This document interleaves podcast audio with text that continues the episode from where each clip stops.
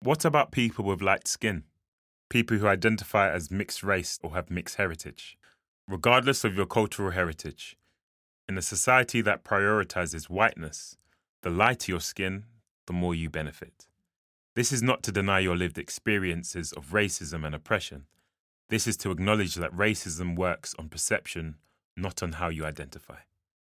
For example, we know that black men are nine times more likely to be stopped and searched by the police, and over three times more likely to be arrested.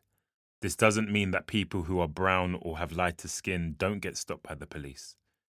It does mean that the darker your skin is, the more likely you are to be stopped.